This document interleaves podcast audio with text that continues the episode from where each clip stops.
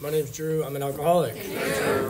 Um, so I'm gonna start a timer because I get really long-winded, and I want to make sure Hannah has time to speak because I will just keep going. Um, so my sobriety date is September 13th, 2017. Home group is Change Agents. We meet on Tuesdays and Thursdays at 7:30 p.m. I have a sponsor that I talk to regularly. Uh, he knows that he sponsors me. We actively work the steps uh, and do inventory and talk about real things and uh, try to grow closer to God. And I have the opportunity to sponsor other people as well. Um, so Matt asked me to speak, uh, and he didn't give me a ton of information. Um, and it was calamity with serenity. And I was thinking about that, and I was like, before I got sober, I don't even know if I knew. I, I never even thought about those two words really. Like the words that I thought of that pertain to calamity were probably, um, I got screwed over. I'm unlucky. Um, yeah, something along those lines. Um, and the serenity part was probably the bliss of being blackout. Like that was what I knew to be serenity at that point in my life. Um, so the fact that um, you know I have a sense of like peace, ease, and comfort in my life today is an absolute miracle and 100% like a product of the program of Alcoholics Anonymous and and a higher power working in my life. Um, so I'm gonna actually read the part in page 68 where I think this comes from. It's just a paragraph, so it's not gonna get long. And then I'm gonna share a little bit about some of my story um, and like what I think this means to me and how this plays out in my life. So says on page 68 Perhaps there is a better way. We think so. For we are now on a different basis, the basis of trusting and relying upon God. We trust infinite God rather than our finite selves. We are in the world to play the role He assigns. Just to the extent that we do as we think He would have us and humbly rely on Him, does He enable us to match calamity with serenity. Um, you know, humbly rely on Him. That's a that's a big one, and I don't know how many times call my sponsor and he's like it sounds like a step two problem. And i'm like yeah but if i knew how to invite god into it that i want to be calling you. I want to be having this problem. And i think that's like the beauty of alcoholics anonymous is there's like a step. There's tools. And i have tools in my life to apply to calamities or hardships or whatever you want to call it to get to to get to that serenity. Um, so let me back up a little bit. So i was born in richmond virginia. Um, you know i was uh, my parents split when i was one so I grew up 50 50, and I learned at a very young age how to be a chameleon and kind of fit in, and what things I could get away with where, uh, and how I could manipulate certain parents to do different things at their houses. You know, one house was the, uh, you know, uh, go to school, get good grades, be involved in all the things, and the other house was like go outside till it's dark and then come home and have fun. Um, and so, like, I really like learned how to live that almost double life at a young age. Um, I was really involved in sports growing up um, and academic stuff. I was like a very involved person um, in my life. But like it took me a while in sobriety, probably a couple years, to really understand what it means uh, for myself to not feel like I fit in. I heard people in AA say, you know, they got the rule book to life, and and I don't know, everyone knows what to do, and I don't, or whatever. I, I never like thought that. I thought that I was like a part of and I was all this stuff, but like the reality of it was, like looking back at it, um, I was a part of all sorts of things, but always looked at other people as like they they were better than me, they were cooler than me, they were closer friends than me, and I was just kind of like there trying my best to be a chameleon and make them like me more so that I could fit in. Um, and really, what that led to was like a really dark, lonely place. Um, and a whole lot of, if you want to call it, calamity. um, but what happened is, is when I was 13 years old, I, I found alcohol. And I didn't have this white light experience. Um, you know, I didn't continue to drink every day since then. I didn't really become like a super heavy drinker until I was um, in college. Um, but what I remember is like all those thoughts racing in my head stopped. And, and I got that like sense of ease and comfort. Um, and then I just searched that like from that point forward like that's how i viewed alcohol and drugs like that was my solution. That was the thing that like shut everything down in my life. Um and um i'm gonna watch out for the time. So you know when i got to college uh, i'm just gonna fast forward to, to college. Um you know I, I really started to like that being a chameleon thing doesn't work out as well when I'm like blacking out on a regular basis and stealing things from everyone and making people very mad at me and having no idea why. Um, and so what I would do is just double down. I would switch to a different friend group and then keep doing those same things. And I never really thought I had to have any sort of ownership of these actions because I didn't remember it. Or it was just kind of funny and we would laugh it off like, oh, that was funny. Like that happened last night. It's like, no, like you stole all my stuff and then like I found it in your sock drawer the next day, you know? Like that's not cool. Like that's not what friends do, right? Um, but again, like my solution instead of like talking to people about it, my solution was to just get very drunk. Um, to the point where like I would show up to play like I couldn't go anywhere. I couldn't even like have dinner with my mom without being under the influence. Um, but then but then kind of being sad and lonely and upset that no one accepted me for like who I was and that I was this like outcast of a person and you know my my I guess the person I was was I was a drug addict. I was the the fun uncle, the drunk uncle. I was the the alcoholic and drug addict of the family and that's just who I was. Um, and when I got sober, um, let me back up a little bit. There was a couple like big things that happened um, through that process. One, I went through like a very like dark place mentally my sophomore year of college, um, and I laid off of certain substances and then convinced a doctor to prescribe me other substances that I knew would help. And I was never honest with anyone through this. And honestly, like by the grace of God, like looking back at it, that was God working in my life like long before I could because like the place I was at mentally was dark. It was sad. Uh, you know, the world was out to get me. Um, and, and my solution wasn't working. It was making it worse. Uh, and so the only thing I could do was just to, to, to stay blackout and to stay under the influence. Um, and then when I did those things, it just compounded on top of everything else. So, like, my solution for the hardships in my life that gave me what I thought was serenity just made everything else, like, way worse. Uh, you know, like if I'm blackout all the time, then I'm being mean, I'm being hurtful, I'm calling people names, I'm doing all those things uh, where I feel like I'm a part of or I'm trying so hard to be a part of, but I can't be a part of because I need to do this thing in order to be comfortable enough to be a part of. Um, and then that thing makes me be a really bad person. Uh, it was just this like compounding effect on my life. Um, and, and, it was uh, it was a really dark place, but by the grace of God, you know, I got through that time period. Uh, I really like it's it's a God thing, like 100%. I didn't realize it at the time. It took me a while in the sobriety to realize that. Um, but anyway, so when I I graduated, and I got fired from my first job within six months. Uh, I was living the exact same life, but like in corporate America, um, and it's not acceptable. Uh, and they saw through that pretty quickly. Um, and and you know this whole like I can just show up to work and like put on a front and like everyone will like me like only gets me but but so far until I'm like blackout in a hotel on a work trip like on a rampage breaking things like there's not much I can do to hide behind that. But like again, like that like social anxiety, insecurity, like whatever it was that like I'd never sit down and talked to someone and did a moral inventory or, or talked about like how I really felt about things or myself or anything like that until I got sober. So again, like my solution was like, well, like I'm just gonna continue to get messed up. That's my personality and that's what like makes me me and that's what makes me feel comfortable in the world. Um so I, I got my there's like two other three, I guess, major events that happened that like I thought that the world was over. You know, like I got fired from that job. I thought my life was over. I was never going to get a job again. You know, it was all over with. So what I do is I stop doing certain substances and drink nonstop, like all day, uh, applying for jobs. You know, and like, um, it's very difficult to get a job when I'm slurring my words at 10 a.m. Uh, on like a on a phone interview. You know, like no one wants to hire you for that. Um, so I, I ended up getting another job.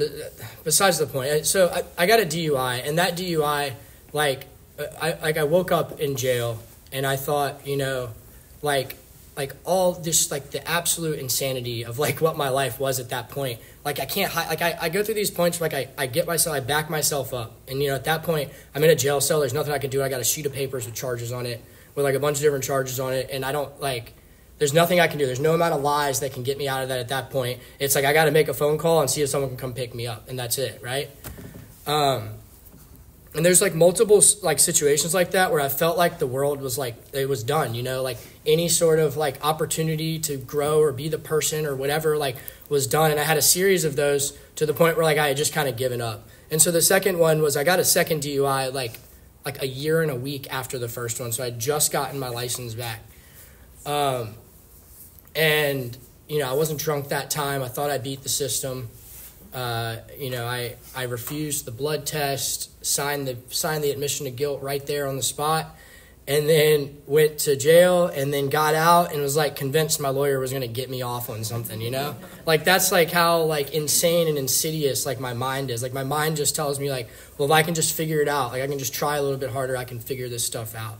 You know, I think the gifts that I found at Alcoholics Anonymous is like is like in one, two, three, and I guess in the inventory, a lot of the steps is like is you know like I don't have to figure it out. You know, like I can just take an action and then let God handle it, and that's like way easier and way less stressful than sitting there with an with a pending court date with an alcohol monitor on my ankle, stressing about like what I was going to do and what the result was going to be and where I was going to be living in the next week and like all of that kind of stuff. But the one thing I didn't do, or the one thing I did do, was I lied during that process and told my parents that my lawyer said I needed to go to rehab after I got sentenced instead of before because it was better to just get it over with. And I, I, never even talked to my lawyer about that. I'm pretty confident he would have told me to um, to move forward and go to rehab first because I clearly needed it at that point. He was the same attorney that represented me on the first DUI too, so he just saw money signs. Um, and he also represented me another charge in between those two also. Um, so anyway, so you know, I, I, like I think the simple solution, right, that would have gotten me like what I what I needed, but I didn't know I wanted, uh, what was to just give up, you know, and ask for help. Uh, but I was too driven, like I, I like alcohol had me, right? Like I, like I, I didn't like the only thing I knew it was like giving up. Like I don't have a child, but I would imagine it'd be like giving up my dog, right? Like that was like the thing I love most. That was like what gave me meaning and purpose in life was alcohol. Um, so, so fast forward a little bit. I, I overdosed on September 11th, 2017. Woke up in the hospital, and, and, that was like the epitome of all the lies coming down on me. Um, and you know, I uh, at that point in time, if you would have asked me, I would have said that that day and the two weeks prior after that were the worst weeks of my life, like by far. Because uh, I woke up, my my brother was there. My brother lived in North Carolina, so it was a shocker that he was there, and he. Uh, and he was like, "Mom's got a backpack. We're driving to North Carolina. You're going to rehab." And it was just instant like fear and like uh, panic of like I I gotta I gotta get I gotta get it one more time. I gotta get drunk one more time. Uh, and so I did that, and then I walked out on all my all the people that love me the most, you know, and I. I showed I showed up at a place. It was like a, it's a safe house, what they call it. It was a place waiting to get into treatment, a bed in treatment. Uh, and I went to an AA meeting that next morning. I didn't want to be there. I wasn't happy about it. But what I did realize about six months later is that that day was like, and that the events that led up to that were by far the best days of my life. And at the time, I I would have told you that like the world was ending, you know. And I think that's like the gift of Alcoholics Anonymous, and I think that's like like my sponsor calls it like there's like a bait and there's like a bait and switch in Alcoholics Anonymous where they kind of like ease you into the God thing and all that kind of stuff. Um, and like and like that's what it is, right? Like I think like all these worst things are happening and then people surround me and just say, "Don't worry about it. Just come to this meeting and meet with me on Friday mornings and let's read this book and then and and then we'll and then let's go help someone else and then the rest of the stuff we'll figure it out." And and I remember like when I think of like matching calamity with serenity from my past like and then in early sobriety, like the thing that comes to mind the most is when I was in early sobriety, I was living in a sober living and I was a couple months sober and I would lay in bed and I had just early sobriety, like just panic and anxiety. I had so much debt. I had like a, um, a detective like showing up to my mom's house asking about me, um, you know, and I was down here like I. It was just like it was just the world was like coming in on top of me, and I didn't have a solution yet. Um, and I remember laying in bed every night, like like knowing exactly what I could take that would make me feel better you know, and it would make those thoughts and those racing go away so that I could get a good night's sleep. Um, and I would talk to my roommates about it, you know, and I would talk to those guys, and I'm still like great friends with a lot of those guys today, and I love them dearly. Um, very grateful to have them in my life, you know. Um, you know, six years later, we're all still sober and uh, taking care of each other.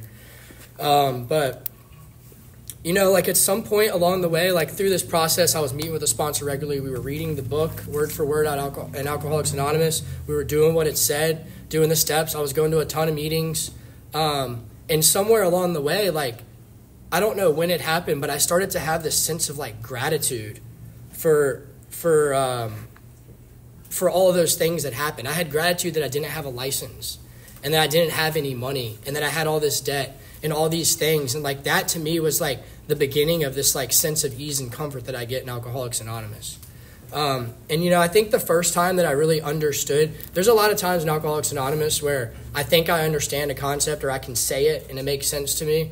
Um, but they really solidify for me when I'm helping other people. And there was a time, sometime within the first year or two of sobriety, where I was speaking at a detox.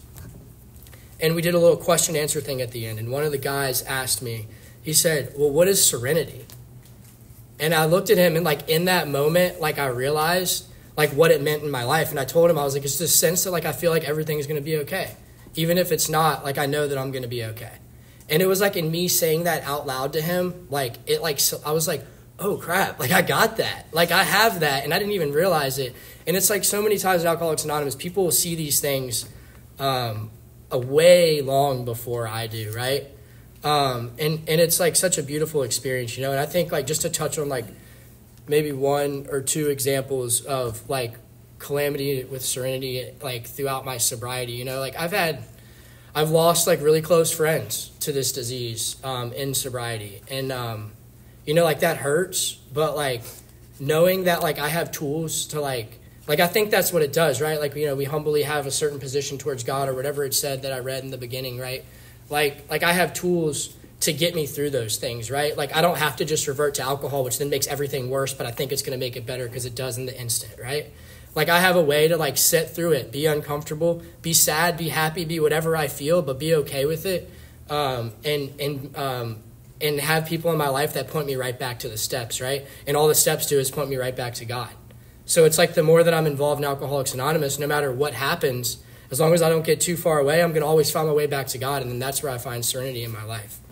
Um, you know, and like somewhat recently, like I was going through um, something in my life, in my personal life, you know, and I and like I was really struggling with like having faith in God in this situation, right? And it was like this thing that I felt like like I needed to do it, and I just like I tried, you know, like I did the inventory, like I you know, I talked to people, whatever, and then like the thing happens and I just like dove into AA. I felt like a newcomer again, right? Like I'm calling people, I'm acting like a crazy person, I'm saying crazy things. And then like after that, after that like period went by, like I remember talking to my sponsor about it and I was like, man, like that was such a beautiful moment. Like I'm like six years sober and I'm relying on AA like a newcomer. And then by the end of it, I start to have this faith in God that like everything's gonna be okay again. And I, I like again it was like one of those things where like I understood in that moment, like like that's what like matching calamity with serenity is, right? Like like um you know, I it, it's just crazy like even if I don't have faith in God for, for whatever's going on in my life, because I think it's easy to say like, yeah, I trust God, clean house, I'm good to go. But the reality of it is, is like faith is an action, right? And some there's some things I struggle to have faith in God in. But the beauty of it is, is I rely on the people in this room, and then I find God through it, and it's like such an amazing thing. But um, that's all I got. So thanks for letting me share.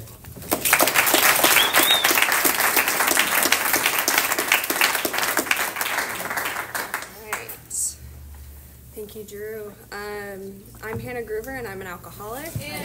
Um, so I would like to thank Matt. Um, so just pass that on to him. that I'm grateful that he asked me to be here. Um, yeah, and thank you to this meeting. Thank you for being here tonight. I'm really grateful and humbled by being here, right? Because I was a person that when I was new, I thought there's no way anyone is going to want anything to hear, like any word that I have to say, right? Um, I thought the people who came up here had it figured out. They knew what they were doing, right? They they had their lives together, and I can tell you that's not true. More is revealed every day, um, but nevertheless, grateful to be here. Um, my sobriety date is August 14th of 2018. I have a sponsor who has a sponsor. I have the privilege of sponsoring others. Um, I have a home group. It is the Way of Life group of Alcoholics Anonymous. It meets in Raleigh on Monday nights at 8 p.m. downtown. Uh, if you're ever available, we would love to have you. And I hold a service position at that home group. Um, so yeah, meeting calamity with serenity. I like wrote down a few things that I'm probably not even going to pay attention to. Um, but you know, I appreciated Drew's lead and reading that section out of the big book that this comes from, right? The just to the extent that we do as we think he would have us and humbly rely on him, does he enable us to match calamity with serenity? Um, you know, and that is coming out of the big book on and how it works when we're talking about fear, right? Um, and what I think is most important about that is I'm told again and again through the book that I don't have to know, I don't have to believe, I don't have to understand. I have to just try, try to have this faith, right? And if I have that willingness to try, like I'm already basically there. Um, and I was thinking about what to bring tonight, right? Um, calamity with serenity. And when I thought about calamity, I was reminded of how many times in the big book it tells me pretty explicitly that the calamity is mostly within myself, right? I am usually the maker of the calamity, and if it happens to be external calamity, I'm the one that makes it about me. Um, because I am selfish and self centered, and um, you know, I don't have a drinking problem, I have a living problem with a drinking solution. Um, so, to qualify a little bit, I was that person that when I discovered alcohol, I was in love from that second. The first sip, I was, this is my solution. Um, what that looked like for me was my life was pretty unmanageable before, which I know was uh, just budding signs of alcoholism now because my life was very unmanageable. Um, it wasn't my home life, it was um, my mental life, the way I went about the world. I didn't know how to live, and at the time I was very much diagnosed with outside issues because I was troubled. Um, and, you know, today I know that that is part of my alcoholic condition because not only did alcohol serve as a great solution to those problems, too, um, but the solution of AA works on those issues as well for me um, and gives me the ability to pick up other tools. Um, but I was thinking about calamity and making things about myself, and I was brought back to that first step, right? My life is unmanageable. I'm living in calamity, I'm living in chaos, however you want to identify that word. And before I came into sobriety and recovery, that is all my life consisted of. Um, kind of as Drew was mentioning, like those troubles, those hardships, that was my life. Um, because if it wasn't, I was going to make it anyway. Um, I was a person that was very good at burning bridges and pulling structures down on my head. Um, when I had that first drink, I immediately felt the sense of ease and comfort uh, that I was looking for all my life. Um, it was like I could breathe for the first time. That first night, I actually recently remembered um, that I stole the bottle of peppermint schnapps and hid in a closet. Um, that first night of drinking, everyone else had like two sips of warm beer, and that was it. And I was hiding in a closet, uh, just swigging this. Um, and it had to be removed from me, and that was my first night, right? So I like to say I skipped the period where drinking was a social thing. Um, because I had immediately found my solution to life. Um, it made me feel smart enough, pretty enough, funny enough, whatever it was, all of a sudden I was a part of life. Um, and with that came a lot more chaos and a lot more unmanageability, even though at the beginning it was my solution. When you're immediately starting to, you know, seek that out as a teenager, like alone frequently, like that's probably a sign that there's something wrong. I remember one of my first thoughts of drinking was this must be what normal people feel like all the time. And it turns out, like, if you're not one of us, that's not a thought you have when you drink. Um, but I truly believed that that was how people felt sober. So how how would anyone say you're not allowed that? And my whole line was if you had a life like mine, if you had been through what I'd been through, you would drink like I did. And how dare you for taking away my solution? Um, so I was reflecting about this idea of calamity. And I had another memory pop up that I had somehow missed. I don't know if you're like me, but the longer I stay sober, the more and more I'm aware of things that I had just blocked out in my drinking. Um, so, this particular instance is a great example of the calamity I make in myself when I have no solution. My only solution is alcohol, and that's no longer working either. Um, because I did reach a point where, like Drew was mentioning, it just compounded the matter. I would sober up and I'd feel worse. The problems that I had were growing bigger and bigger, and I was making them, you know, into these impossible uh, masses. And the only solution would be to drink more. Um, so, this instance, this is actually the story of how I dropped out of college um, because I had forgotten uh, what led up to that point. And what it looked like was the two roommates that I was living with in college, right? Basically, wanted to have a conversation because they were concerned. And they were concerned because I was actually going through like DTs at the time. I would wake up like shaking every morning, and I was like, oh my gosh, my anxiety is so bad. um, so my answer was to drink around the clock and supplement with other substances. And naturally, my behavior became more and more erratic. I would invite more and more unsavory characters to this place where two other girls were living and were not engaging in anything I was doing. I was doing lots of illegal things around them uh, that they were uncomfortable with. I was you know, I mean, not doing the dishes. I certainly wasn't doing the dishes. And um, they tried to have a conversation with me about being concerned with me. And what I heard was, they hate me. And so my natural reaction, in the spirit of calamity inducing, um, was that I got in a screaming match with them because to me, they were out to get me. They were trying to take away this living situation that was mine. They didn't understand what I was going through, they didn't understand the mental health concerns I had. Um, and it became a blowout match. And these poor girls even got their mothers involved because I was a danger to their living situation. Um, and so what happened was this got bigger and bigger. I would go to the counseling center at school and I'd complain about how my roommates were out to get me and um, how my anxiety was so bad. And I ended up medically withdrawing from school. My parents came and rescued me from Florida, where I went to become a, a very successful alcoholic. And, um, you know, my parents ended up making an agreement with these families since I had traumatized their daughters to just pay rent the rest of that year because I was no longer living there and I wasn't meeting the lease agreement. That is what my life looks like with no solution and untreated alcoholism. I wreck the, the people around me, I get other people into these predicaments. My parents have to shell out money after money after money. And I take no responsibility for it because I don't see my part. I think I'm a victim. I think life happens to me. I think the world is out to get me, like was mentioned. Um, and so, what do I do? Instead of meeting that calamity with anything productive, is I start sneaking out, stealing my car, and getting found in blackout drunks in downtown Raleigh.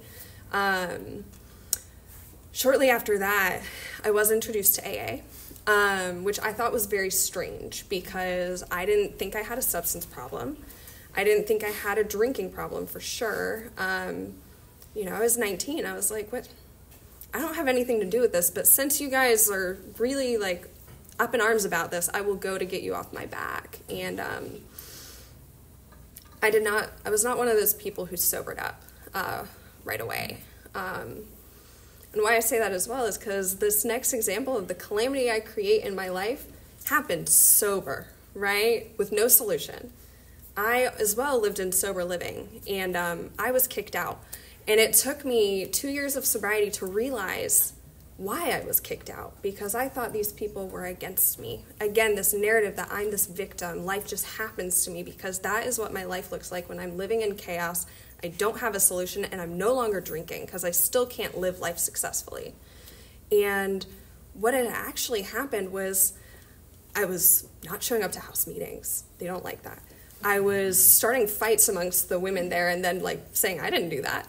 Um, I was accusing people of stealing things that were not stolen.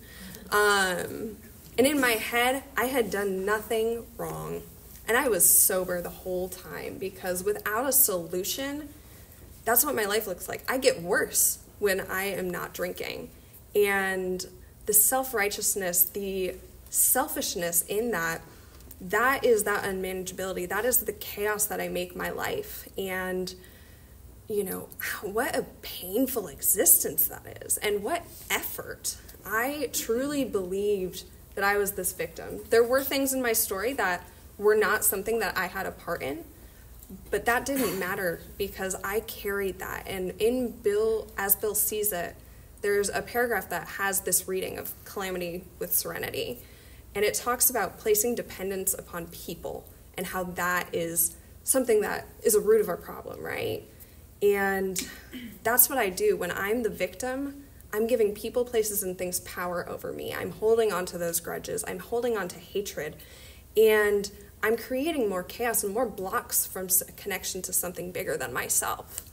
Um, and so that was something that, you know, the 12 steps helped me to do to get rid of that victim mentality, to work on a solution, and to take some accountability for my life where I had accountability. Um, and, you know, I came in this last time and I had my first moment of serenity because before I came into AA, I didn't know what happiness was. I didn't know what true laughter was. I didn't know joy.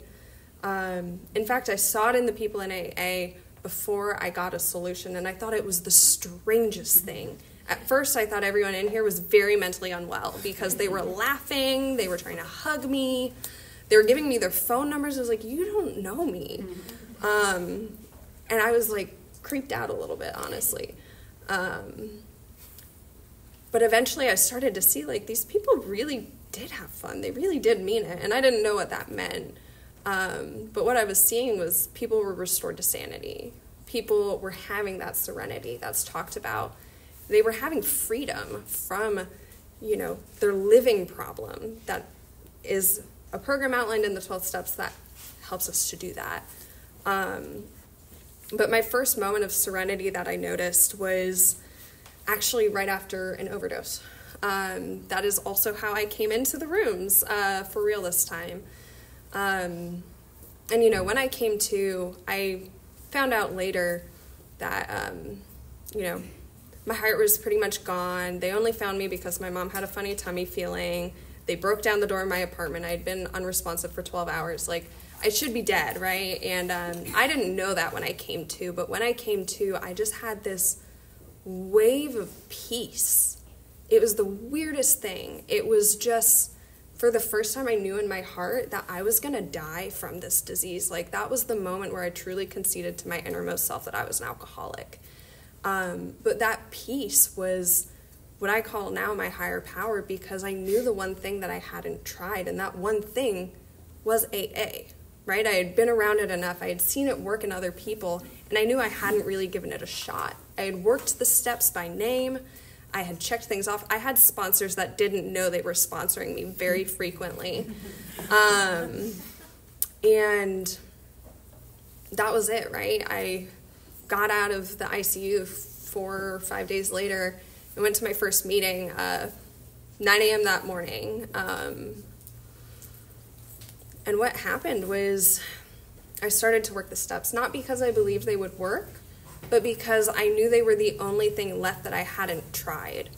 Um, and at first, honestly, it was really hard. Like, I didn't really have a solution. I didn't really believe in anything bigger than myself. But I believed that people weren't lying to me. I believed that the people in here actually meant what they were saying. Um, and as I worked the steps, I started to get that relief. I started to get that peace of mind. And I will say, the first time I went through the steps, I was not thorough and I was not honest. Um, but what happened with that was where I truly saw meeting calamity with serenity for the first time actively play out in my life. Um, I was just about nine months sober. Um, and my grandfather, who had just got a clean bill of health, uh, was working in his yard and passed away of a heart attack, just like that.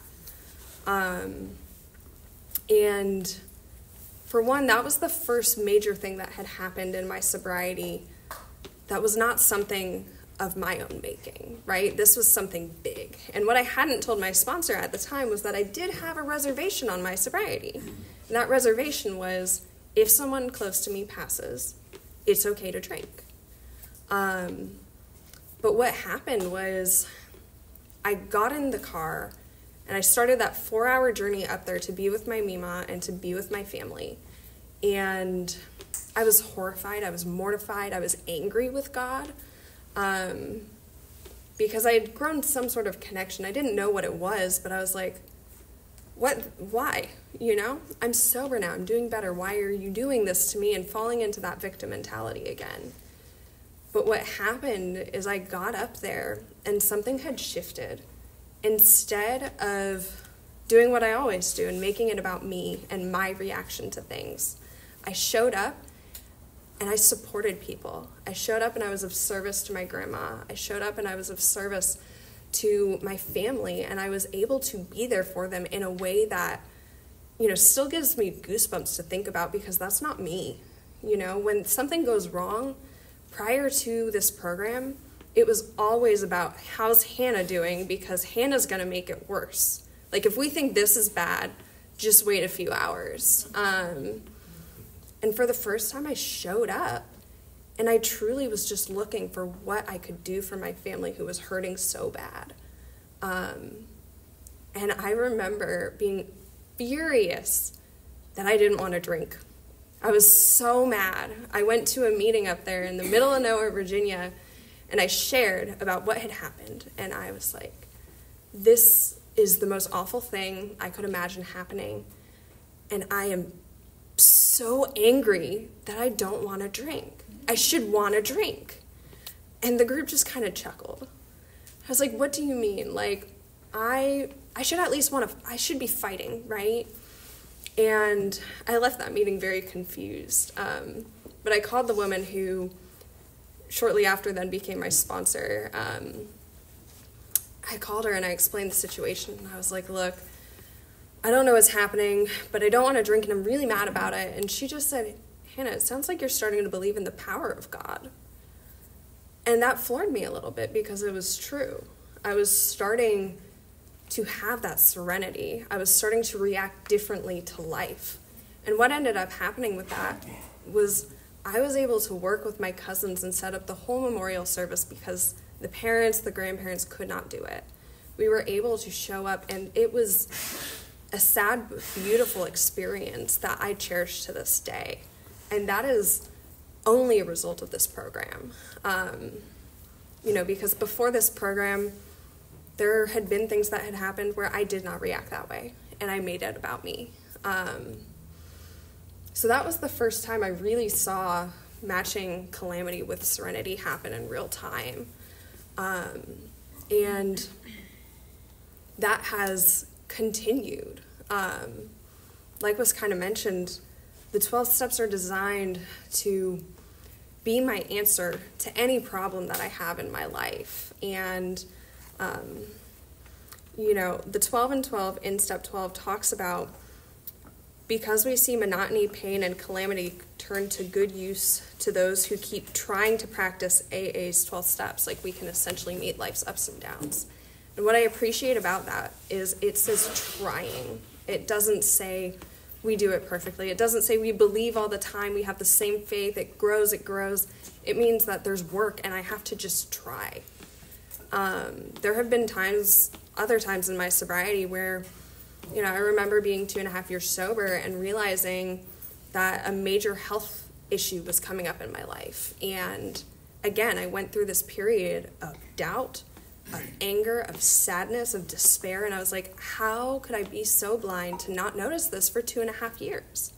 My sponsor, I highly recommend you get one if you don't have one yet, um, said, you know, you weren't ready to stay sober if this had happened earlier. It's happening now because you're ready for it. Which I didn't like. I was like, I'd rather not be ready for this at all, and it never happened. Um, but she was right. And what it looked like was not that I felt okay. Like sometimes I get that confused in serenity. I, I expect that I will feel okay. And that is not my experience. Like Drew kind of mentioned, it's this knowing I will be okay. And sometimes that's really frustrating. Um, at that time, I was in a dark place and I was still going to meetings. I was still showing up. I had a plan for committing me to the hospital if it got to that point. I had a short list of places I was going to try and go and a short list of people I was going to call, and all of them knew about it. Um, and I didn't have to make that call. I didn't have to go anywhere, but I had the support of the people in AA. I had the program supporting me through it all, and I I was okay. And part of me knew I would be okay, even though I had to make that plan. And that is the difference in my life today. Today, when life happens, I have another option. I always have the option to create chaos and to choose to revert back to self will. But I never had that choice before. Before, it was a guarantee. I have one option, and that option I know is going to make things worse, but it's the only one I know because I'm so desperate and in so much pain. And today, I can be in so much pain and sobriety and hate every minute of it, but know in my heart that I'm going to be okay. And, like, honestly, it's infuriating sometimes. I'm like, oh, I know I'm going to be okay through this. And, uh, feels more dramatic than that. Um, but what a gift that is. Um, you know, today I'm able to show up and be present in the lives of my family, in the lives of others.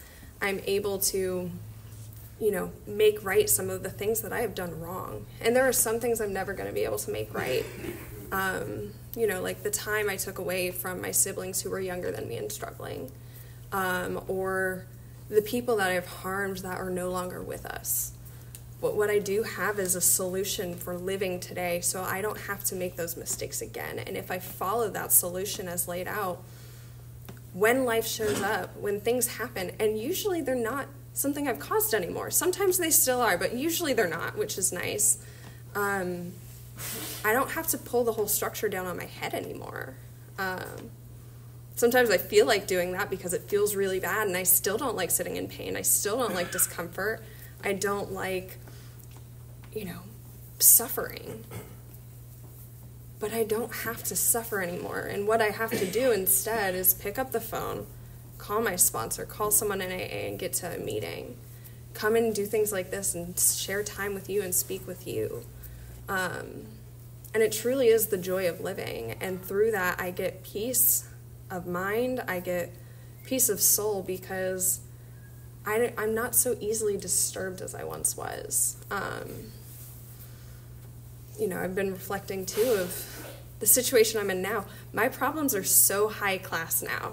like, I was someone that I I was always struggling, thinking, stressing about how I'm gonna get that next one how is it going to happen? How am i going to hide it? How am i going to like make this happen? How do i have enough to get me through this next day?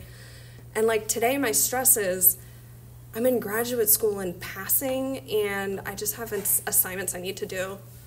And that's so stressful to me today um, because my threshold of pain has gotten way higher because i've been able to work this program, to work these steps, work this solution, and it has given me so, a life bigger than one I had had before. Like I didn't get my old life back.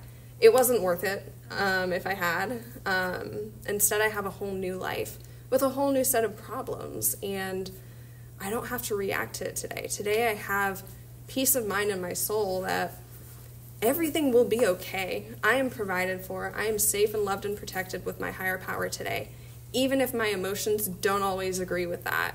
Um, and I think that's the toughest part for me to accept still of I don't have to feel okay to be okay. Um, and I think that's all I got for you guys tonight. So thank you.